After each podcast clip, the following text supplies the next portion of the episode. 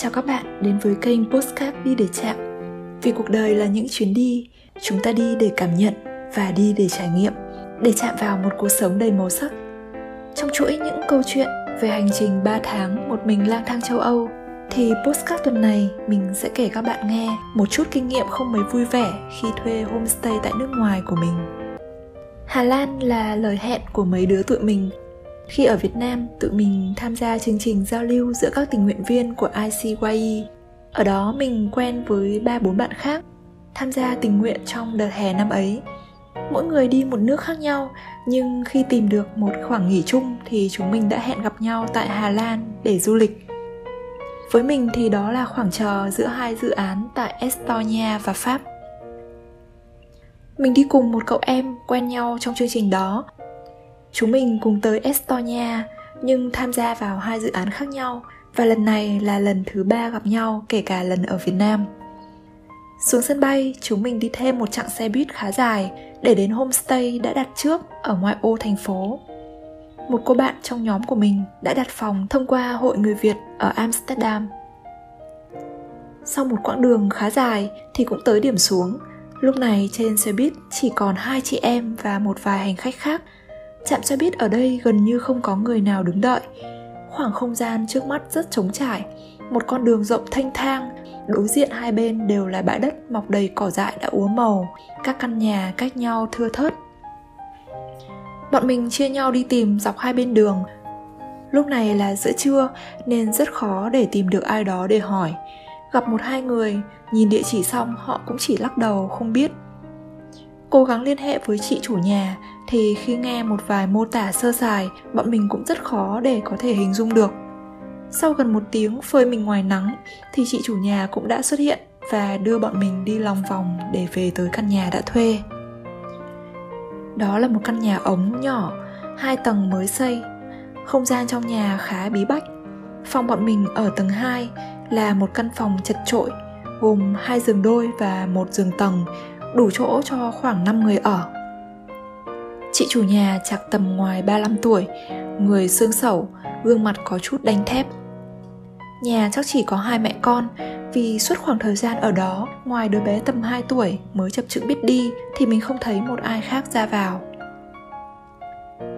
Vừa nhận được phòng, bọn mình đã được nghe nội quy rất chặt chẽ, như ở đây không có đồ ăn, tự ăn ở ngoài, nhà có trẻ nhỏ nên không được phép nói chuyện to, quần áo tự giặt nhưng nhà tắm thì không có chậu giặt cũng không có chỗ phơi không được phép phơi đồ trong phòng hay ngoài ban công vì sợ nước nhỏ ướt sàn. Còn nếu muốn dùng máy giặt thì phải trả một khoản phí khá cao.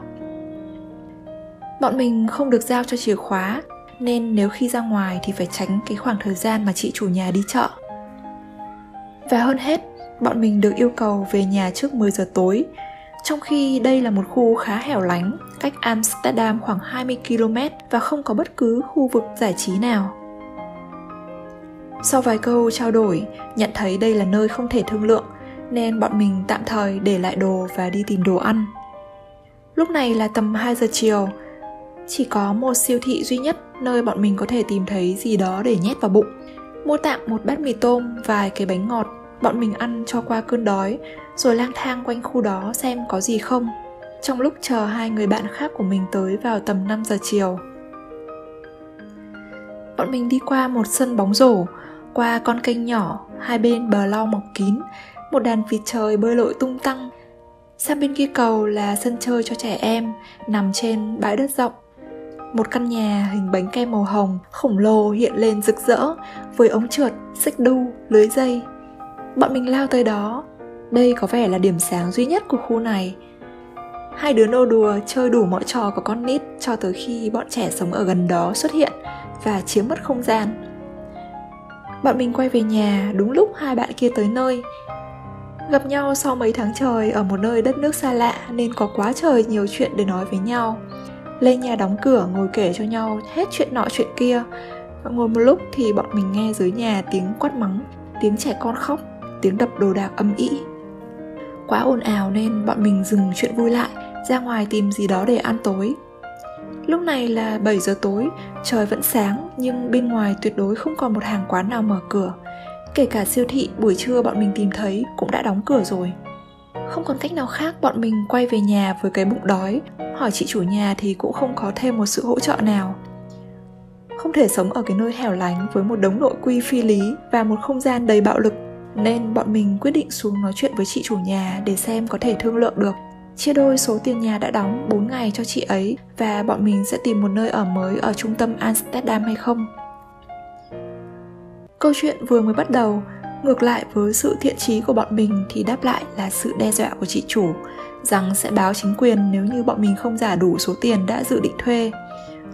Trong khi đang trao đổi, đứa bé con ngồi trong góc nhà khóc ré lên sợ hãi, mình chạy lại ôm nó vào lòng. Cảm giác đứa bé tội nghiệp hình như chưa bao giờ nhận được một vòng tay ân cần, nên từ lúc đó nó bám chặt lấy mình không rời. Cuối cùng, bọn mình đi đến thỏa thuận. Sáng hôm sau sẽ rời đi, trả cho chị 2 phần 3 số tiền đã thỏa thuận ban đầu. Lúc này, chị chủ nhà đã dịu lại. Bọn mình kéo nhau lên tầng, còn đứa bé con chị ấy thì bám giết lấy mình nó dùng cả hai chân lẫn hai cánh tay bé xíu, quặp chặt lấy mình như tìm kiếm một sự an toàn. Chị chủ nhà dịu giọng nói với đứa nhỏ, nhưng bàn tay thì giật nó ra khỏi mình một cách vô cùng mạnh mẽ. Đứa bé tội nghiệp bị kéo ra, nhòi người theo khóc một cách đáng thương.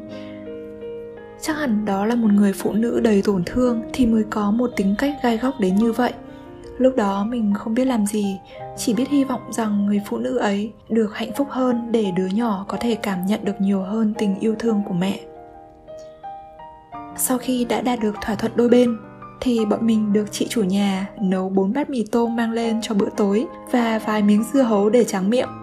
Thở phào nhẹ nhõm sau một ngày không mấy tươi tắn, bọn mình lên giường đi ngủ, mơ ước về buổi sáng hôm sau chính thức đặt chân vào Amsterdam, một thành phố thơ mộng bậc nhất, nổi tiếng với những ngôi nhà nhiều màu sắc, những cây cầu cổ kính cùng hệ thống kênh đào trăng trịt với lối kiến trúc cổ điển mang phong cách châu Âu vô cùng tinh tế. Hẹn gặp lại mọi người ở postcard tuần sau với những chuyến vi vu tại Amsterdam nhé!